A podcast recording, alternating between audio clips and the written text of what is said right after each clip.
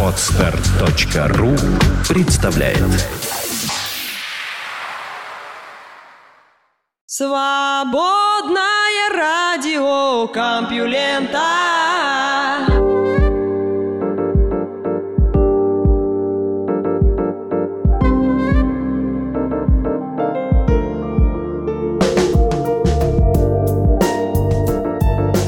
Здравствуйте, слушатели свободного радиокомпьюлента.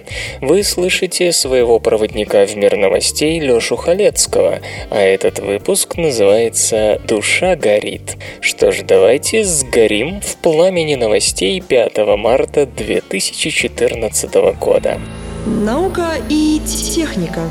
Доля ветряков и Солнца в мировой генерации может безболезненно достичь 40%.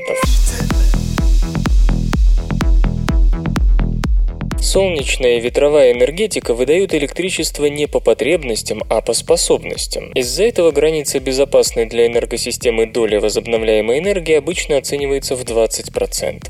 Конечно, в отдельных регионах, таких как Крым или небольших странах типа Дании, этот уровень может быть равным даже трети энергобаланса, но только за счет переброски дневных излишков соседям и заимствования у них ночью. Однако Международное энергетическое агентство решило задаться вопросом, вопросом, а точно ли граница проходит именно по 20%? На первый взгляд идея странная. В США и ЕС в 2013 году уже случались моменты, когда стоимость фотоэлементной или ветряной энергии уходила в минус. По сути, продавцы доплачивали любому, кто забирал у них пиковую энергию. Как в таких условиях можно говорить о наращивании доли зеленой генерации выше 20%? Авторы доклада, подготовленного агентством, подчеркивают, что здесь все дело в том, как именно эта варьирующаяся генерация организована. В качестве лучшего в мире примера они указывают на Electric Reliability Council of Texas, сокращенно ERCOT, орган, регулирующий взаимодействие сетей в Техасе. Он сводит воедино прогнозы по ветру и облачности по всему штату и учитывает их в выработках среднесрочных и краткосрочных планов, касающихся возобновляемой энергии, после чего выдает нужные предупреждения генераторам энергии тепловой, заставляя заставляя их сократить или увеличить производство в зависимости от ситуации с солнцем и ветром в районах тех или иных зеленых электростанций. Специалисты Международного энергетического агентства провели расчеты и пришли к выводу, что на подобной модели организации взаимодействия можно не только достичь 20% доли выработки возобновляемой энергии, но и добиться дальнейшего перехода от 20 к 40% без существенного увеличения доли возобновляемой энергии. Правда, это будет возможным лишь в довольно крупных сетях. В то же время быстрое повышение доли до 45% и тем более до 50% сейчас возможно только тогда, когда владельцы солнечных и ветряных электростанций согласятся отключать свои генерирующие мощности в полдень и при сильных устойчивых ветрах. Иначе говоря, если часть времени такие электростанции не будут работать, и только если такая возможность будет заранее заложена в их материальную часть. Более того, даже при наличии доброй воли владельцев владельцев экономические последствия таких шагов будут тяжелы. Быстрое внедрение возобновляемой энергетики приведет к хроническому недоиспользованию основных фондов и снижению отдачи на единицу вложенных инвестиций. Пострадают и теплоэлектростанции. Их оборудование зачастую создавалось для длительной работы под высокой нагрузкой, а не для старта стопового режима, нацеленного на прикрытие временных спадов зеленой генерации. Чтобы компенсировать потери и тепловой, и возобновляемой генерации, генерации цены на электричество придется поднять примерно на 40%. Здесь я сделаю небольшое отступление. Как показывает опыт, на этот шаг многие правительства не пойдут. Тот же Китай стал мировой фабрикой не потому, что там хорошие институты, прозрачная правовая система, низкая коррупция и прочее. Doing Business ставит КНР сегодня на 96 место, на 4 позиции ниже России, которая на 92 и на 33 места ниже Беларуси, которая на 63 в том, что касается добиваться легкости ведения бизнеса. В то же время ставить на одну доску гражданскую промышленность России и Китая может только больной. Почему? Причины китайских успехов очевидны. Страна, в экономике которой большая часть приходится на госкомпании, лидирует в мировом производстве из-за сравнительно дешевых капиталов, рабочей силы пока что и энергии. Ни Индия, ни Бразилия, ни другие государства, желающие выбраться из бедности, не пойдут на такой рост цен на электричество, поскольку это лишит их Китая подобного будущего, о котором они тайно мечтают. Но сценарий нереалистичен еще и потому, что быстрое занятие солнцем и ветром половины выработки в крупной энергетике потребует многих лет возведения электростанций и кропотливой перестройки сетей. И это хорошо, полагает Международное агентство, потому что за это время и операторы сетей, и генерирующие компании смогут принять меры, которые резко снизят стоимость перехода на новые энергоосновы. Ключевыми направлениями такой постепенной перестройки должны стать новые станции, особенно теплоэлектростанции, которые способны мгновенно и безболезненно варьировать выработку, реагируя на быстрые изменения в генерации соседей по энергосистеме, фотоэлементов и ветряков. При этом часть существующих теплоэлектростанций, действующих в режиме постоянных нагрузок, по всей видимости придется законсервировать. Правда, доклад Международного энергетического агентства отмечает, что государствам в этом случае придется определять, кто именно заплатит за этот шаг, ибо в рамках свободных экономических отношений этот вопрос не решить. Другой стороной развития сетей должна стать их первоочередная ориентация на районы, где выгоднее всего размещать солнечные и эоловые электростанции, одновременно с выработкой комплекса повседневных мероприятий по сокращению общесетевого потребления в бессолнечные и безветренные зимние дни.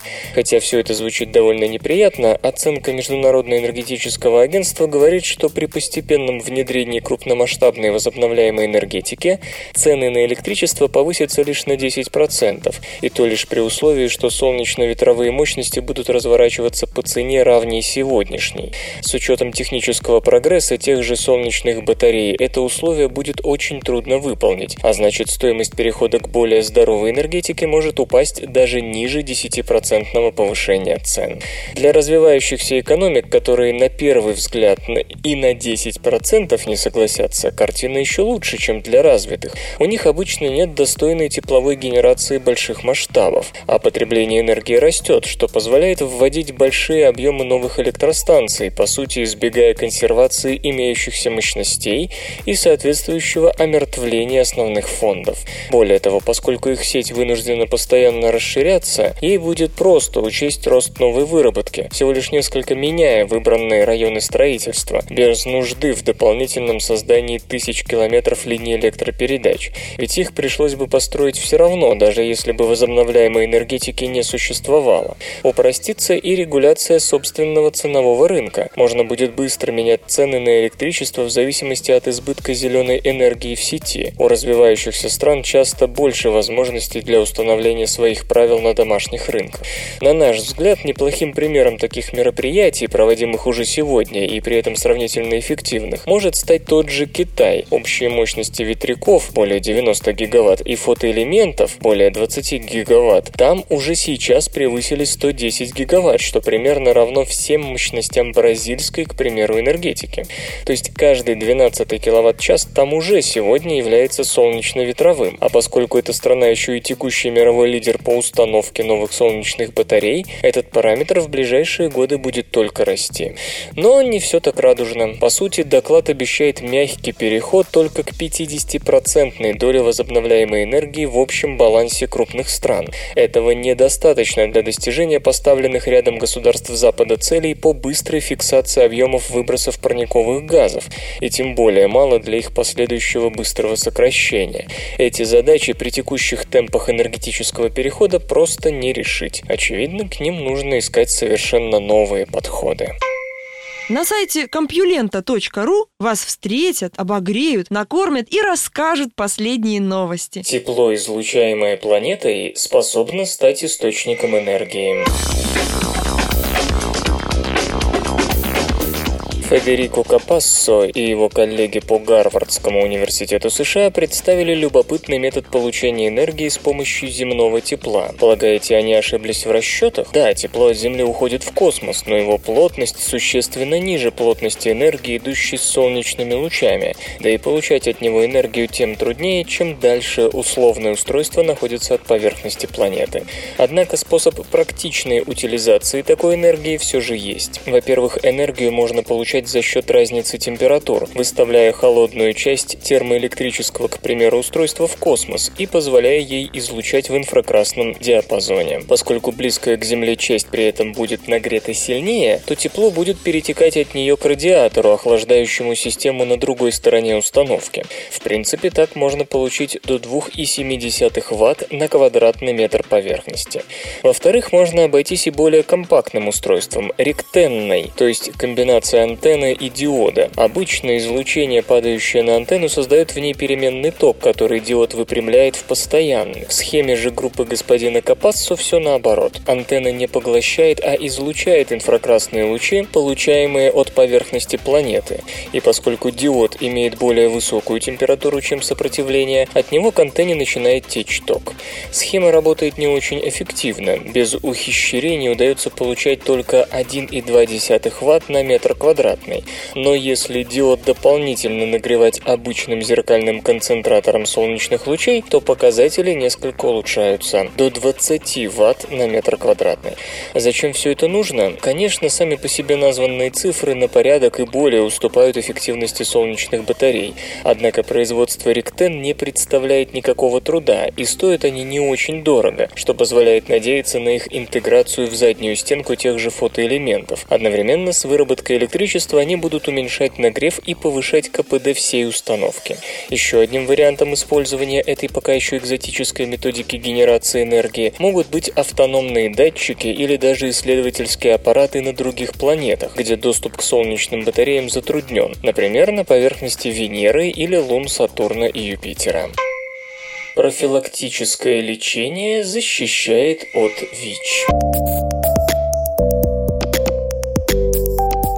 Хотя ВИЧ до сих пор не имеет вакцины, защититься от вируса можно, если заранее ввести себе противовирусное лекарство. Наверное, для некоторых такой способ покажется странным. Мы же, например, пьем антибиотики не в профилактических целях, а только тогда, когда сами заболеем. Впрочем, об антибиотиках. В сельском хозяйстве их часто дают животным как раз ради профилактики. Однако СПИД – болезнь неизлечимая и весьма своеобразная. И кроме того, на Земле есть места, где риск заразиться ВИЧ чрезвычайно чрезвычайно велик, и вот там профилактическое лечение могло бы себя оправдать. В 2010-м было проведено исследование, благодаря которому удалось выяснить, что за благовременный прием тенофавира и эмтрицитабина, двух известных антиретровирусных препаратов, способен уменьшить вероятность заражения ВИЧ на 90%. Правда, далеко не все участники принимали таблетки регулярно на протяжении всего исследования, которое длилось несколько месяцев. Так что в целом ВИЧ-инфекция реакция в экспериментальной группе упала лишь на 44%. Ученые из Рокфеллеровского университета вместе с коллегами из британской фармацевтической компании GlaxoSmithKline и Национального центра исследования приматов в Тулейне поставили похожие опыты с экспериментальным препаратом GSK-744, более продвинутым аналогом делутыгравира, еще одного недавно созданного антивич-средства. GSK-744 подавляет повторяет работу фермента, с помощью которого ВИЧ вставляет свою ДНК в ДНК клетки, чтобы потом умножать ее в копиях. Если фермент не работает, то и вирус размножаться не может. Поскольку новый препарат не растворим в воде, ученым пришлось сделать из него кристаллические наночастицы и в таком виде ввести обезьянам. Впрочем, у наночастиц был свой плюс. Они могли оставаться в тканях довольно долго, от 3 до 4 месяцев. В течение 8 недель 16 макакам, на которых ставили опыт, вводили в задний проход ВИЧ, чтобы сымитировать естественное заражение при гомосексуальном контакте. Половина животных в это же время получала две инъекции GSK-744, и, как пишут исследователи, GSK-744 успешно защищал макак от вируса. Ни у одной из обезьян, получивших лекарство, инфекция не развилась. Дальнейшие эксперименты показали, что одна порция этого средства работает у обезьян от 5 до 10 недель. Поскольку у человека обмен веществ медленный, медленнее, чем у макак, то у нас, по примерным прикидкам ученых, препарат будет действовать до трех месяцев. То есть, если говорить о профилактике, не нужно принимать таблетки регулярно. Достаточно одной инъекции раз в несколько месяцев. Теперь осталось испытать GSK 744 в клинических экспериментах. И если лекарство подтвердит свою эффективность у человека, то с его помощью можно будет сильно ограничить распространение инфекции, попросту не пуская ее в организм. Вслух и с выражением читаю стихотворение. Николай Ушаков «Мастерство».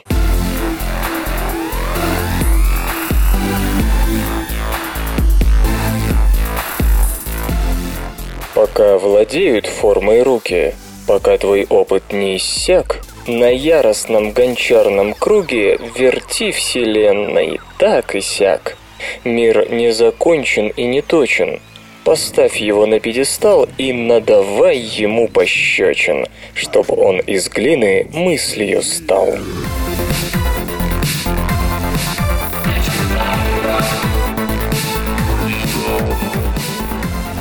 Наука и техника.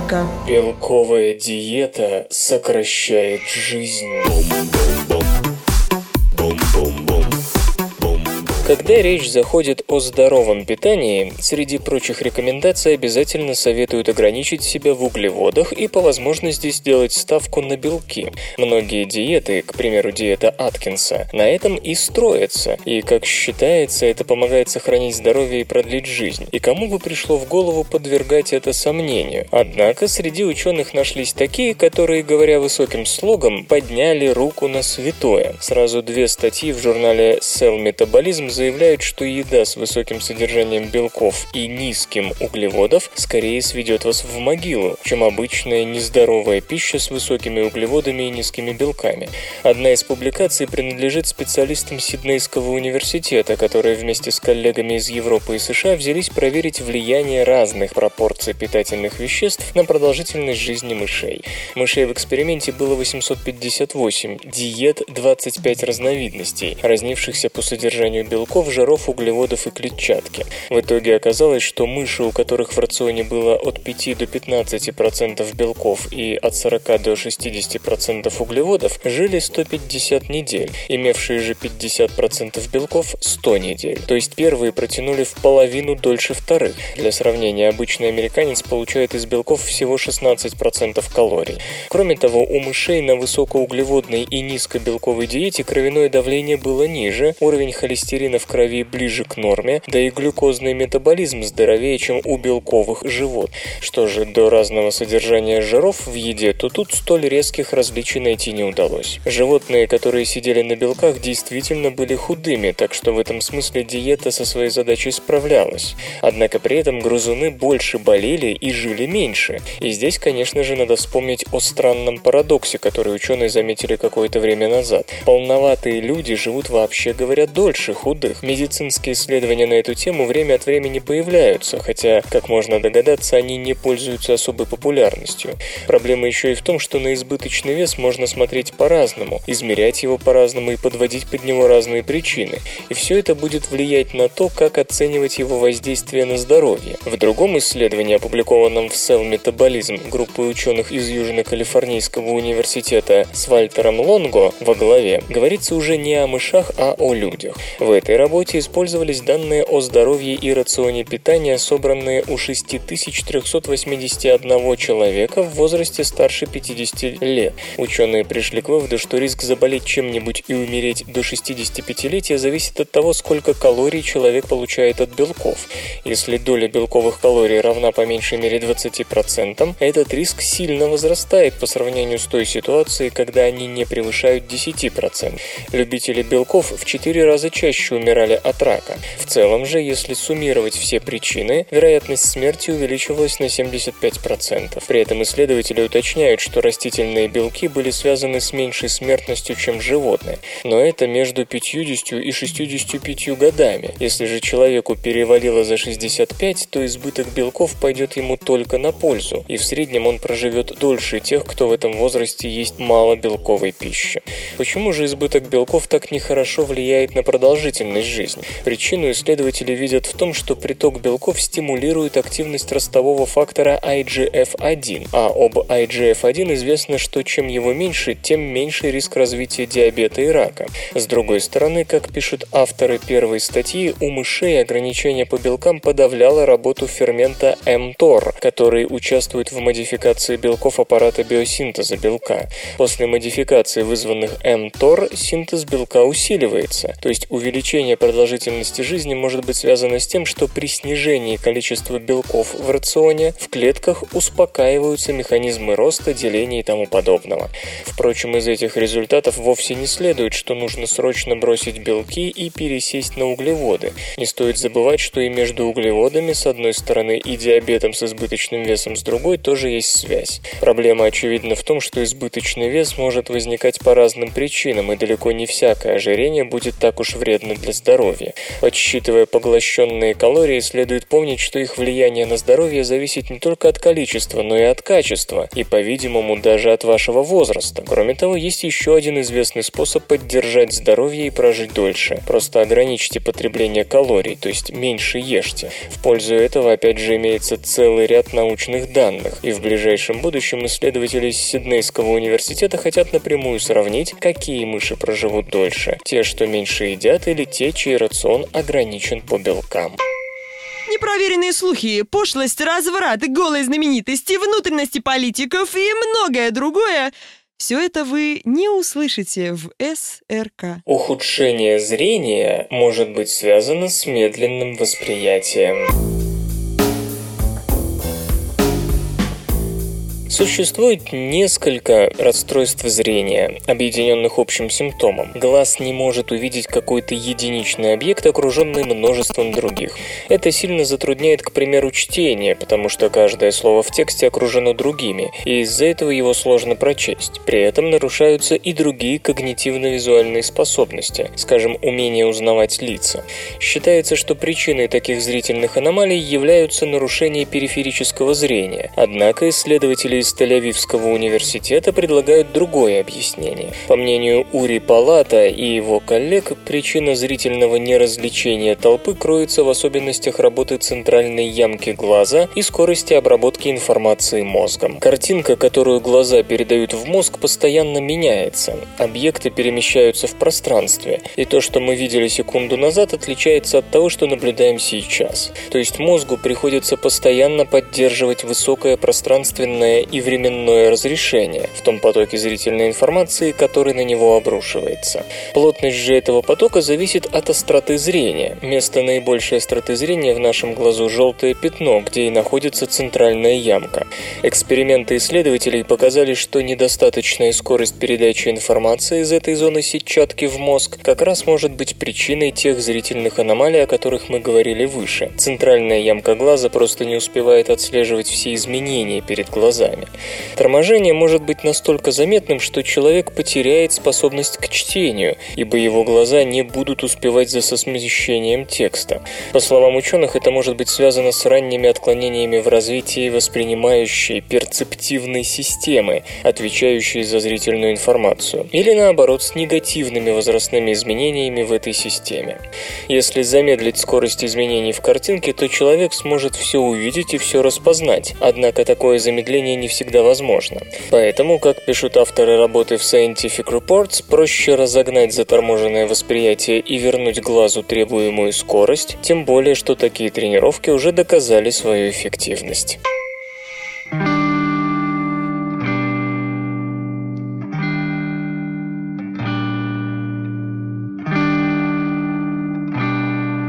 В эфире группа «Снег» с песней «Неважно». Намеки разрешения и по кольцевой. Не посторонний, но пока еще не свой. Свободный и одновременно окружен. Ходы для отступления по тоннелям в дом касаются стекла И замерзает воздух. Это не важно.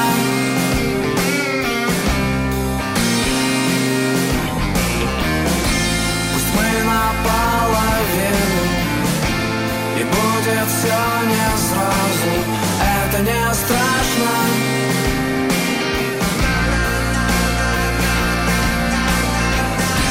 Пусть поется стекла и замерзает воздух. Это не важно.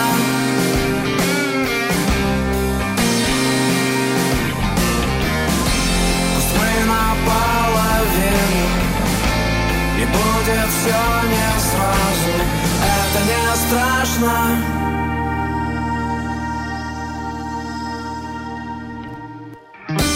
Слабею с каждым вздохом Становлюсь сильней Нехорошо, неплохо Пол на потолке. Теряю точки в поле белых простыней. Сознание скоро точно и еще быстрей. Пусть лопаются стекла И замерзает воздух. Это не важно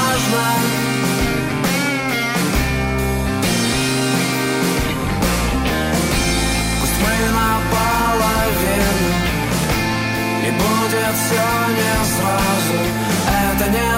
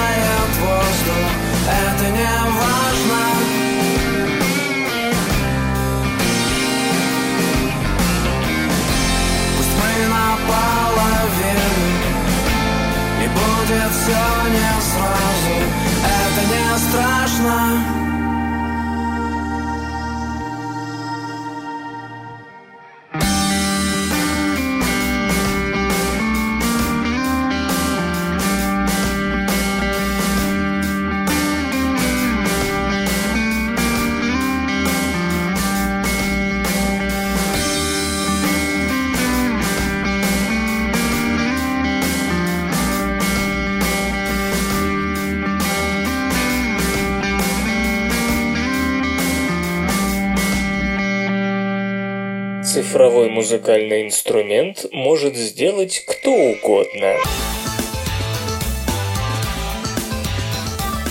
Новые выразительные возможности привычного инструмента. За это многие готовы отдать не только душу. В ход идут даже зубы. Для Эндрю Макферсона из Центра цифровой музыки Лондонского университета королевы Мэри это не только развлечение, но и работа. СРК уже рассказывала о его проекте Touch Keys. Господину Макферсону не очень нравится то обстоятельство, что фортепиано позволяет только взять ноту, но после этого с ней больше ничего нельзя сделать. Молоточек ударил по струне, и на этом все закончилось. Как альтисту ему хотелось бы менять высоту тона или играть приемом вибрато, например.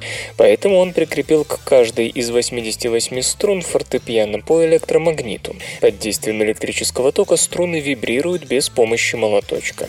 Музыкант управляет током, варьируя силу давления на клавиши, которые измеряют датчики. Нажмешь посильнее, и звук выйдет более четким. Помягче, нота прозвучит теплее. А если зажать клавишу и нажимать определенным образом соседнюю, тон будет подниматься или опускаться. Самое приятное, по словам господина Макферсона, заключается в том, что для игры на таком инструменте подойдут все навыки, приобретенные за традиционным фортепиано. Я уже рассказывал об этом изобретении прошлым летом, а на сегодня специально для этого инструмента создано около 15 произведений. Лондонская группа This New Puritans воспользовалась модифицированным таким образом роялем во время записи альбома Field of Reeds. Сбор средств в интернете на Touch Keys – это название датчиков, которые приклеиваются к клавишам словно стикеры, принес господину Макферсону около 46 тысяч фунтов стерлингов, хотя он просил всего 30 тысяч. Touch Keys отправлены уже 60 музыкантам из 20 стран. Один из пианистов даже загрузил видео на YouTube с демонстрацией того, как на фортепиано можно воспроизводить эффекты электрогитары. Это видео вы, естественно, можете увидеть на странице этой новости на сайте compulenta.ru, как и несколько других. В общем-то, музыканты всегда стремились выжить из инструмента что-нибудь этакое. Возьмите хотя бы джазовых саксофонистов. Как говорит господин Макферсон, саксофон создавался не для того, чтобы на нем играли таким образом, со всеми этими подтяжками-бендами, больше характерными для гитары. И наоборот, добавлю я, вспомните Чарльза Кричсона, гитару которого путались с саксофоном. Господин Макферсон убежден, чем проще инструмент, тем сильнее у музыканта тяга к экспериментированию с приемами игры. Вместе с одним коллегой изобретатель сконструировал приборчик, тянущий одну единственную ноту, которую можно моделировать с помощью датчика давления, подключенного к простенькому компьютеру с программой, которая преобразует данные датчика в аудио. Коробочку дали 10 музыкантам, и каждый придумал свой собственный метод игры. Сегодня, считает господин Макферсон, любой может создавать новые музыкальные инструменты. Недавно краудфандинг помог собрать деньги на маленькое устройство Отото размером с кредитную карточку, которое превращает в инструмент все, что попадется вам под руку. Разные углеродные нанотрубки по-разному увеличивают эффективность литиевых батарей.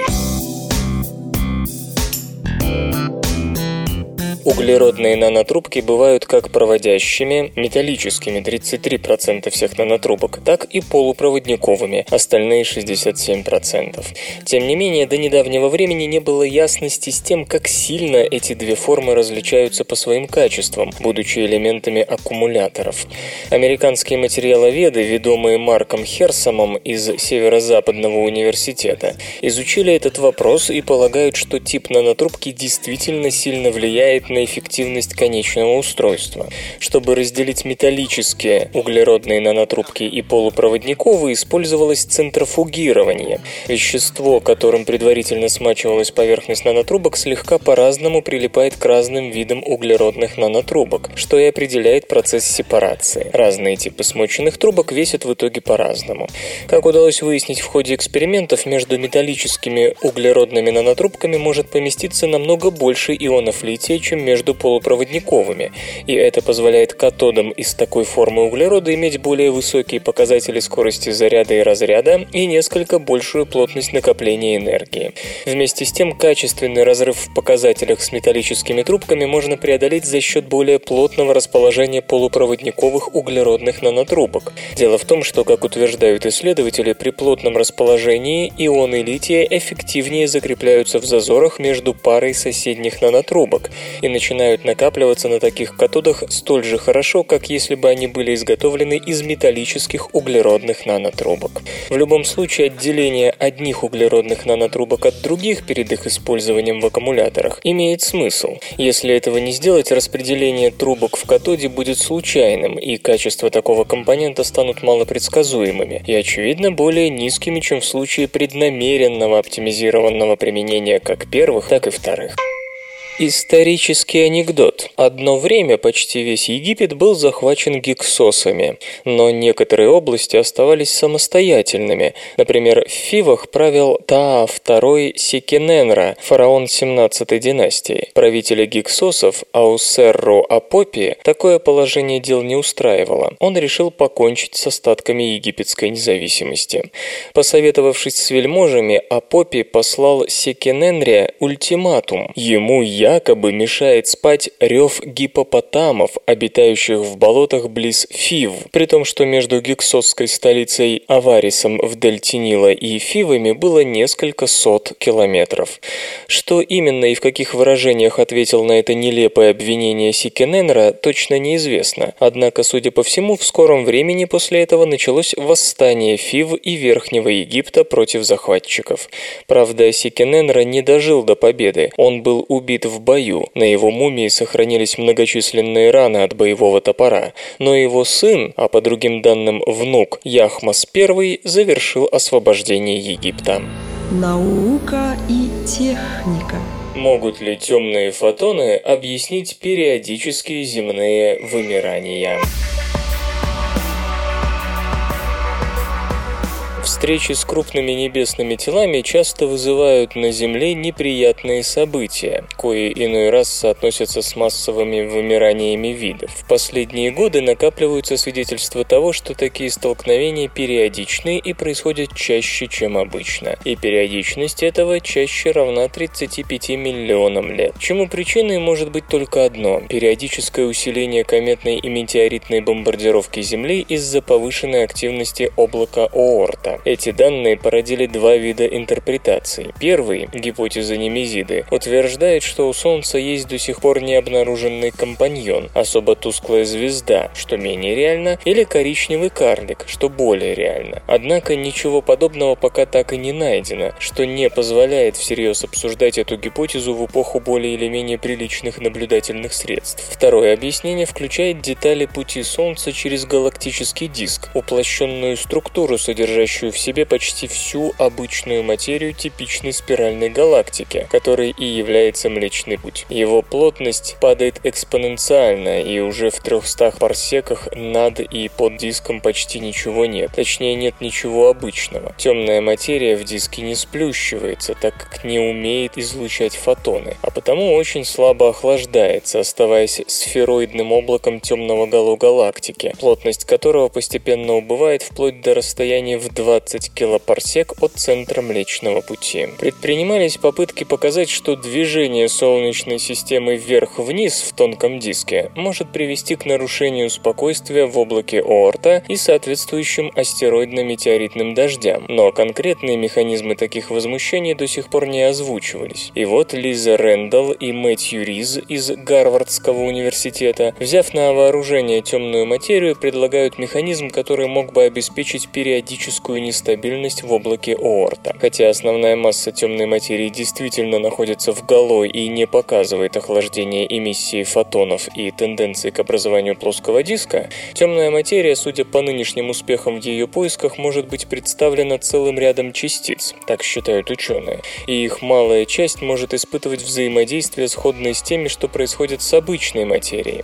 В этом случае темные фотоны, гипотеза о которых высказана давно, вполне могли бы стать средством рассеивания энергии ряда частиц темной материи и быть причиной образования особо тонкого диска темной материи, более тонкого, чем диск из обычной материи, поскольку основная часть темной в диск все же не попадет.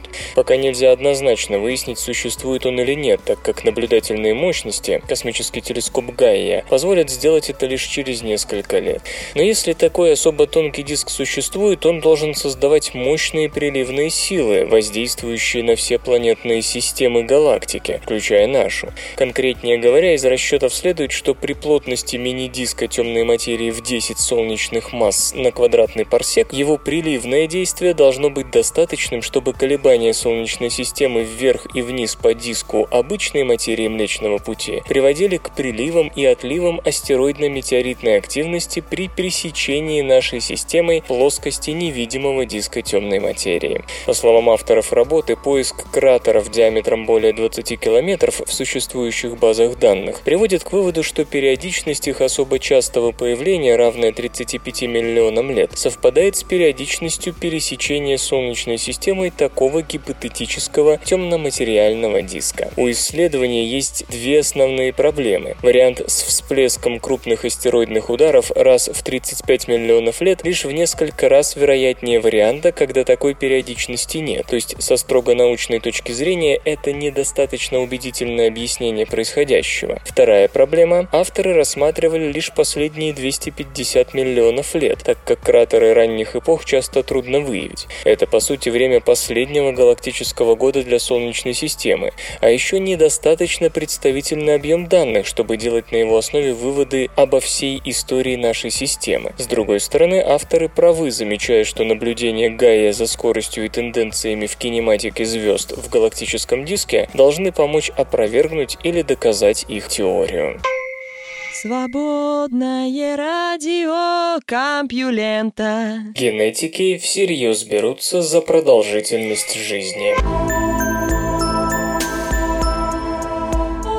Пионер секвенирования человеческого генома Джей Крейг Вентер обеими ногами прыгнул в биомедицину. Летом заработает в полную силу его новая фирма Human Longevity Incorporated – диагностика и лечение методами геномики и клеточной терапии.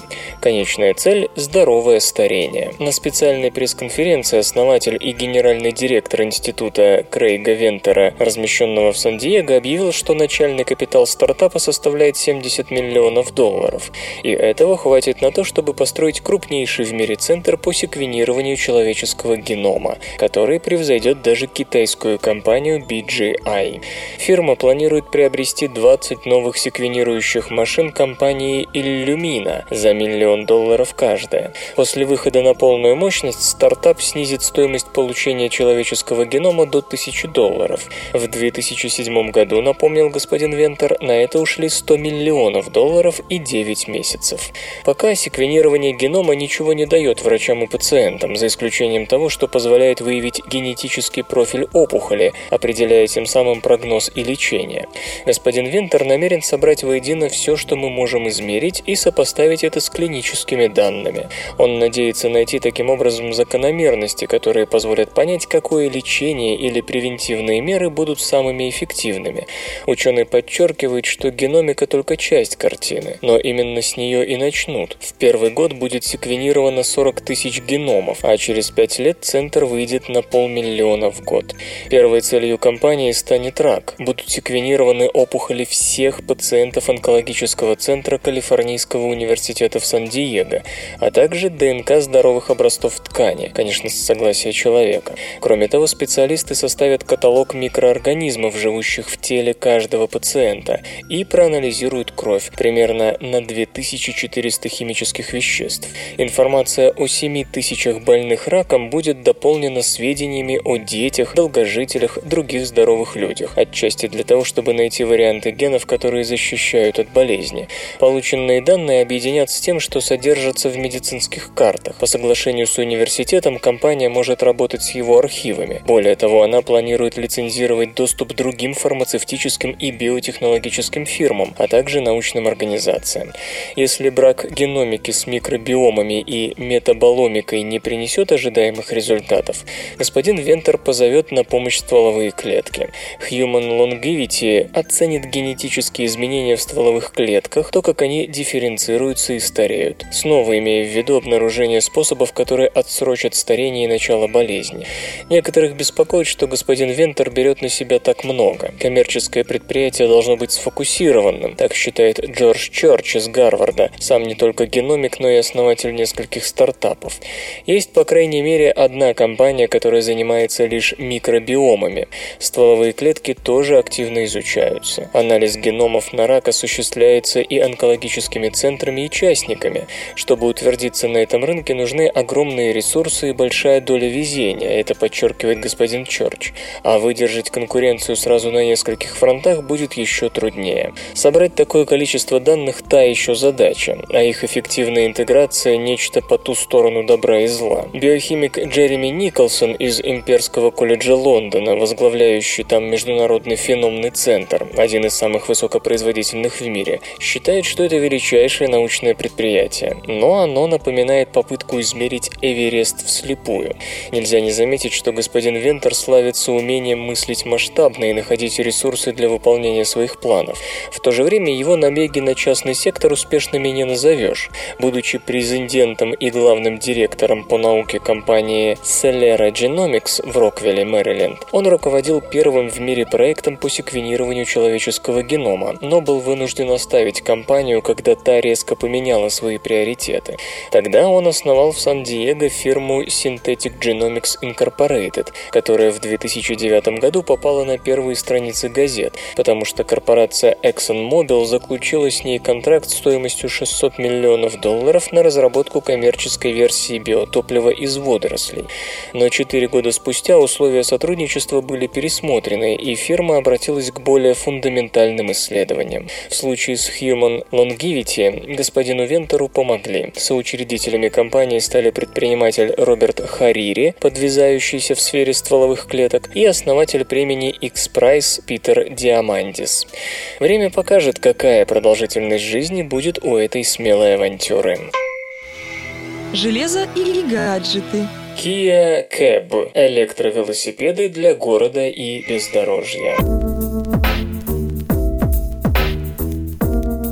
Женевские автосалоны забилуют новейшими разработками и последними достижениями в автомобилестроении и дизайне транспортных средств. Между тем, компания Kia решила удивить посетителей выставки демонстрацией двух электрических велосипедов. Байки Kia Electric Bicycle, сокращенно CAB, представлены в модификациях City и Mountain Bike, MTB. Первая предназначена для езды по городу, а вторая подойдет для катания по пересеченной местности, бездорожью и горным горным склоном. Оба велосипеда приводятся в движение 250-ваттным электрическим мотором, обеспечивающим крутящий момент до 45 ньютон-метров. Передвигаться можно и за счет физической силы, вращая педали. Питание обеспечивает 36-вольтовый блок литий-ионных полимерных аккумуляторов, обеспечивающий запас хода до 40 км.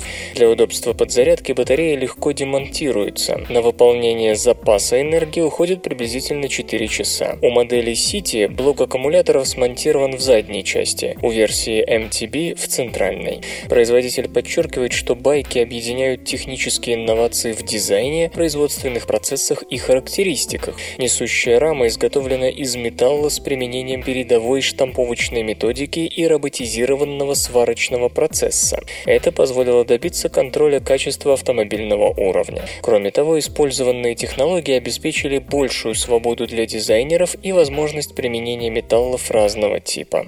Велосипеды весят приблизительно 20 килограммов. Максимальная развиваемая скорость составляет 25 км в час, что соответствует европейским требованиям. Модель City оснащена 28-дюймовыми колесами и брызговиками. Версия MTB получила 26-дюймовые колеса с внедорожными покрышками. Представленные прототипы изготовлены на основе комплектующих, произведенных в Южной Корее и Японии, а сборка осуществлена в Германии. О возможных сроках начала продаж и стоимости не сообщается.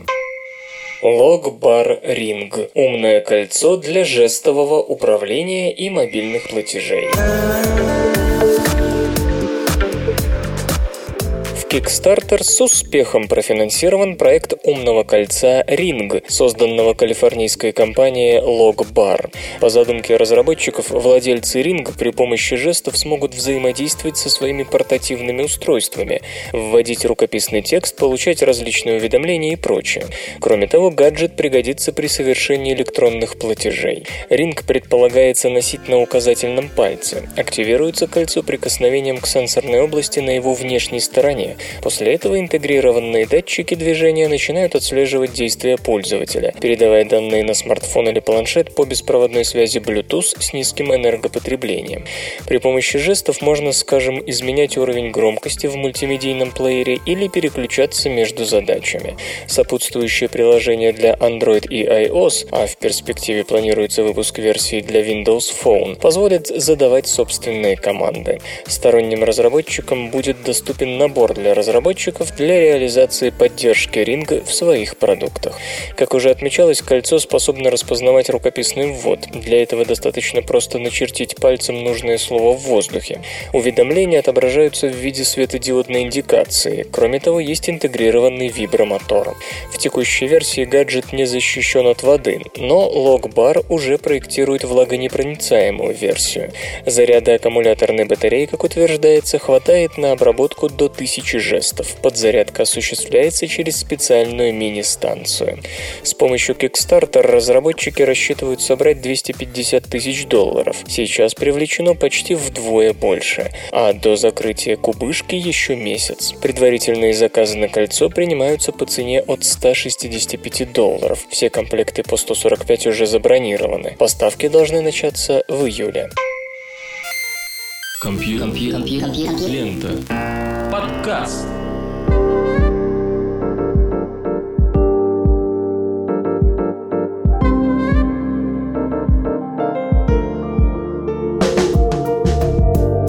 Выпуск «Душа горит» завершен. Вы слышали Лёшу Халецкого, «Свободное радио Компьюлента» и песенка. Свободное радио Компьюлента Скачать другие выпуски подкаста вы можете на podster.ru